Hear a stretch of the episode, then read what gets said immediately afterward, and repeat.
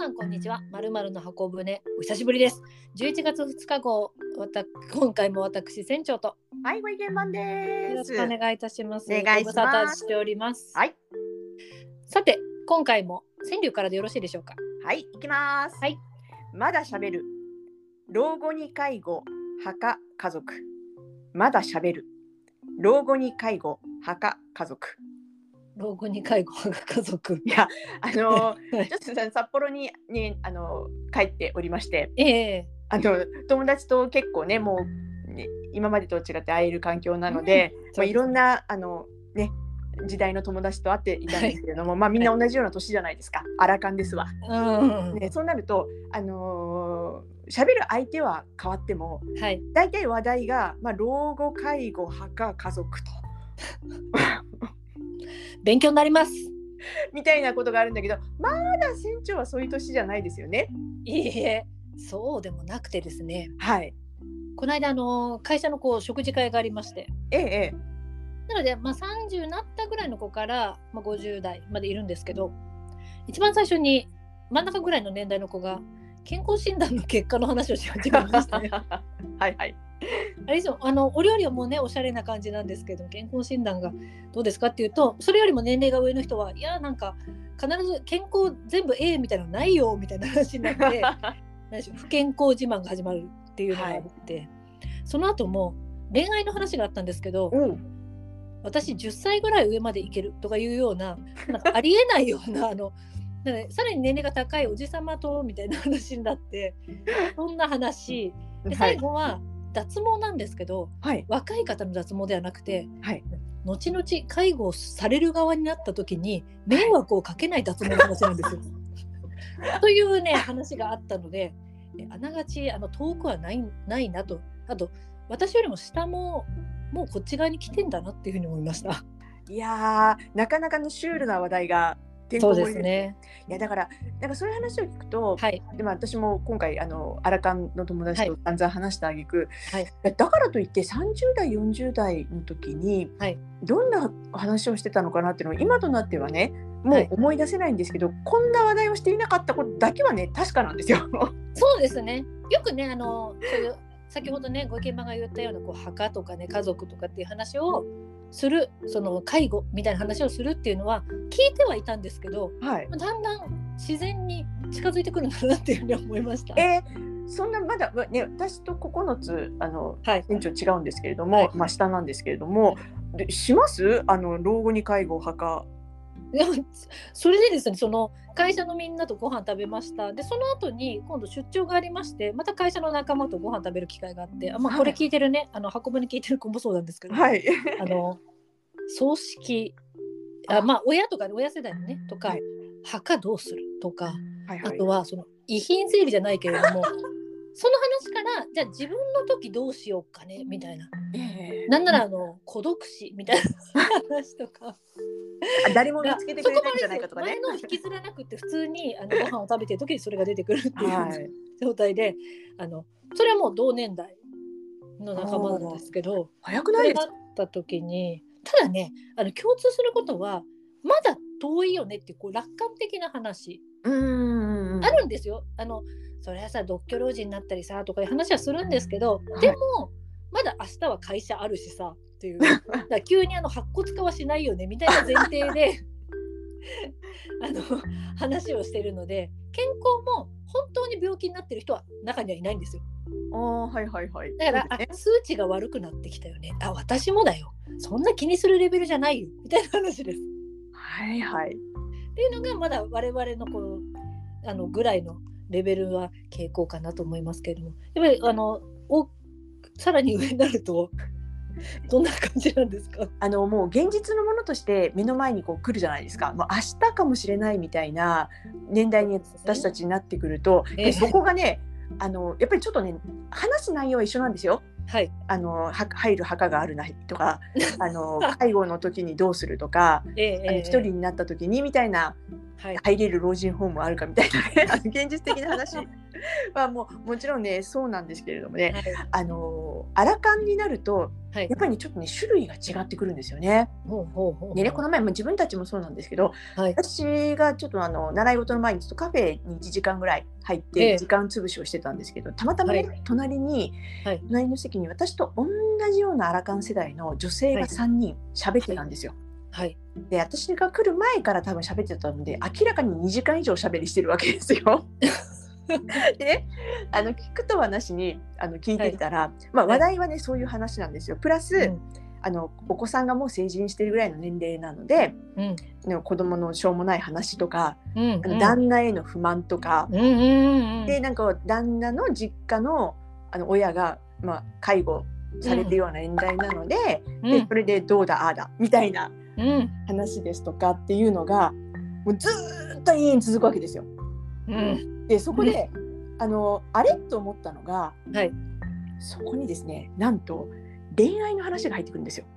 えでそこがねあの元彼という表現を使っておおあの日あの時あの日あの時ってもう40年前の話ですよ。あの日あの時旦那じゃなくてあっちとき結婚してたら私の人生はどうなっていたんだろうっていう話をするわけですね。はいでそうすると3人が3人みんなそういう思い出があるらしいんですね。私もさあの時どっちにしようか迷ったんだよねみたいな話をもう60のおばさんが話すわけですよ。なかなかこれもシュールじゃないですか。うん勉強になります。そう。でそれはちょっと私の周りではあんまりなかったんですけどあこの年になるとやっぱりこう一回りしてアラカンっていうぐらいあの還暦っていうぐらいなので戻ってくるんだなっていうのとはい。だけれどもそれって発展的な話ではなくってはい。最後にははい。でもさこっちでよかったんだよねっていう話になるわけですよ。ももう散々不満をぶちまけてではい。あの時あっちの男と結婚してた方が良かったんじゃないかぐらいまで言った挙句にですよ、はい。はい。あのはい。会話のまとめとしてはいでもさって息子もさ出来悪いんだけどさ、まあ、病気しないしさとか。なんかまああの散々姑の悪口を言っておきながら、はいまあまあ自分のことは自分でやってくれるしさとか。旦那も解消ないけどもあのこうやって、ね、自由に友達とお茶できるって幸せだよねっていう最後はねなんか自分の歩んできた道、い、ろいろ間違いもあったかもしれないんだけれども まあ総括してよかったねそうだねっていう多幸感になんか溢れた話で終わるんですよ。あまあ、確かに私自身もいろんなグループでこう、はい。札幌に帰っていろんなお友達と話して、はい。でも最後はねそう終わります。あーまあでもいい悪くはないですよね。そのなんかバッドエンドじゃなくまあいいかじゃないけど。そうなんですよ。だからいろんな人に感謝するというか、まあ、おかげさまだよねみたいな話になって終わるのは多分ね10年前にはなかった話なんですけど、ね。どうですかねこれって。確かにそのねあのなんかで見たんですけど40代以降はこう感謝を言うようになるみたいなのが書いてあってそうだなと思って改めてこう俯瞰してみると悪くなかったじゃないっていうのは周りのおかげなんだなっていうふうに言うもうあれですかね。もう墓に入る準備が始まったからですかね。そうなんかもうそう考えないとこの先生きていけないっていうのもあるのかもしれないし、まあ、それほど間違いいいいいじゃないですか。いいそうそそうなんですよ。それほど間違いか重ねてきた人生だけど、はい。まあまあ上等じゃんっていうはい。落としどころに行くのがはい。ちょっとアラカンの会話の共通するところかなってこの間のこう、ね、全然知らないおばさん3人の話を聞きつつで自分も振り返りつつ、はい。ちょっとねそうかななんてはい。ちょっと思いましたね。いいいいいい話ですよ。まあでもそれに至るまで2時間3時間かかっちゃったってことですもんね。あの長い。2時間3時間のプロセスが実は大事っていうのがそうそのまだ喋るっていうところなんあでも、ね。お客様はねお買い物をしてる時にまあまあ話すけれども最終的に良かったなって思ってくれればいいんだったらそれもね接客にも活かせるかもしれないですね。そうですね。はい、で今回その話をする話題だったのでかっこいい大人で考えたこと一つあります。ということでかっこいい大人になるための50箇条今日なんと第40条でございます。あと10ってことですね。そうです。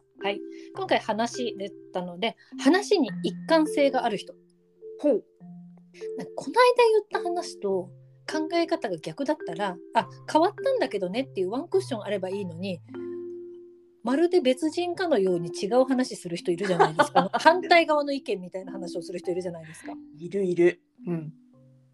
こっちはきょとんですよねえそうですねあんなにちょあの、ね、熱っぽく話してたのに今回もう逆側って言った時のあの周りの人のそこにちゃんと乗っかってあげた話を聞いてあげたところのあのねえ私たちあの日は何だったのみたいなのがあると思うので考え方を変えるのは全然いいと思うんです。そうですよね。いろんな情報が新しく入るから。でもあの時はそう思ってたけどさ変えたんだっていう一言があるだけで周りのみんなが救われますよ。確かに。うん、その通り。なので一貫性があるっていうのはだから変わったっていうのも含めてちゃんとそのストーリーがちゃんと立ってる人っていうのはかっこいいなっていうふうに思いました。気をつけます。それではお久々本日の一品コーナーパチパチパチパチパチパチということではい今日は何を紹介していただけますか？またなんか食べ物でいいですかね？いいですね、はい。これね名前がわからないんですがあの日本橋高島屋の地下に野菜が売ってるお店があるんですよ。野菜のこう加工品といえばいいんですかね。うーんはいはい。はい。なのでえそこでこうか買った野菜なんて言えばいいの？あのちょっとこうディップして食べられるように細くこう切ってくれた野菜とかああとはーはいはい。根菜類をこうもう蒸してあってそのまま温野菜として食べられるとかそういうのが置いてあるところにある、ねバーニャカウダソースがあるんですよ。バーニャカウダソース？まあそれおしゃれな。はい、えー、627円。あなかなかのお値段ですね。はい、で私あのドレッシングを使わない野菜は食べるんですけど極力ドレッシング使わない人で塩コショウ、まあ塩もまあ胡椒と酢みたいなのかけて食べるはい。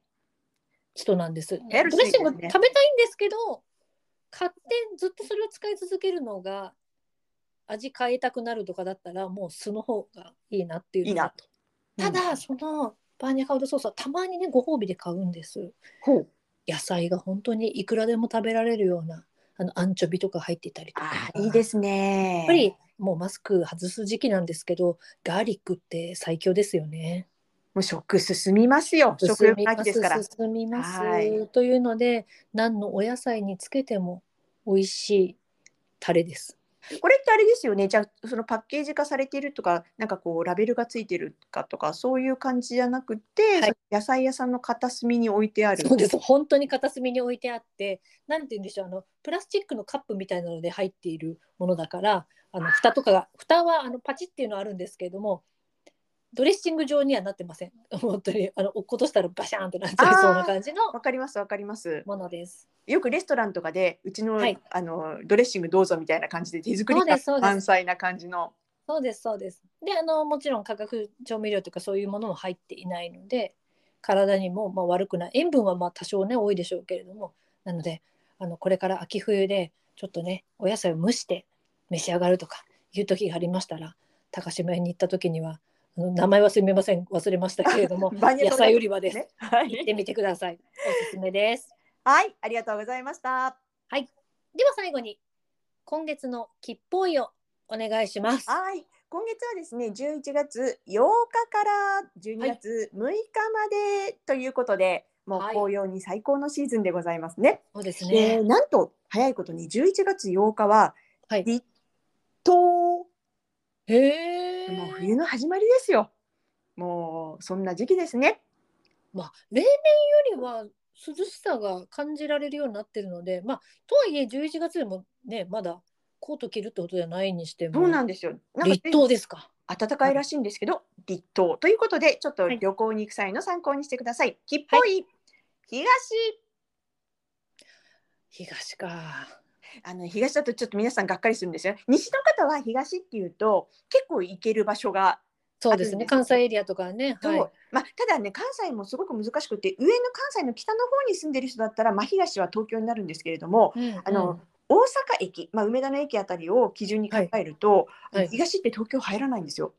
へえ。あの真東だとあの神奈川の下下の方をですね横浜静岡とか横浜とかあっちのちょっとあの下ので房総半島の先っちょとかあっちぐらいになるのであの行かれる方はねあちこち方位であのしっかりと方位を方調べてから狙おうとしたらねそうですね、うんいいかもしれないです。であのうん。東っていうのはあの今月発展力アイデアに恵まれる頭がシャープになるなんていうこう頭が冴えてこういいアイデアが湧いてくるみたいな方位でございますので、はい。ぜひですねクリアにしていただいていただけるとその後のお仕事とかいろんなことに役に立つんじゃないかななんていうふうに思います。で東京に住んでる方は東って本当に少なくて、うん。で船橋とか あの桜とかうん。調布の方面になって、その以降海なんですね。うん。あのですので、まあ、ちょっと物足りないなっていう方はハワイかアルゼンチンまで行っていただきたいなと思います。東です。東です。えー、ダメなところはあります？あ、ダメなところね、西逆のところはダメ。今日です。まあただね、まあ今日だからといって一泊ぐらいの旅行は別にそんなに影響はないです。うんうんはい。でただですね、あの対人運人気運アップに関しては。11月21日と23日に関しては南も OK なのであの南に行きたい方は、まあ、11月21日23日なんかを狙っていければいいいかななんて思います。南。はい。わかりました。以上です。いろんなね、あ、思ったよりその東と西っていう感覚は特に関西の方は住んでないからかもしれないですけれども、あ、そんな感じなんだなと思いました。東って神奈川の方になるんだな。まあ、東にはなる、まあ、もちろん、ね、住んでる場所にもよりますからね京都とかに住んでる人とかだったら、きゅあの東京ばっちり東にう入るけど、はい、なんかやっぱりそういう方方角方向って聞いてるのと実際に行ってみるのとって結構違いますね。そうですねだからなかなか面白いですけどね。はい。ということで次回のテーマはご意見番が得意な部分です。え？方位方角ではなく方向音痴でいきたいと思います。えっとこれ私に合わせたテーマですね。まああのちょうどねそんな方向音痴の人ってこんな傾向があるよみたいなのが 聞いてご意見番に私当てはまるなとも思ったのでもう一回改めてご意見番に次回聞いてみて本当に真の方向音痴なのかっていうのを確認したいと思います。じゃあちょっと方向音痴話ちょっと思い出して集めておきます。まあ言わなくても私もご一緒してる時に あれあれっていうところがあったので大丈夫ですよ。普通にあの生活してるだけで反対側に進んでしまいますのでご安心ください。はいという次回方向音痴の話をしますのが11月17ですねに投稿する予定です。はいではまた皆様とお会いできることを楽しみにしております。さようならさよなら。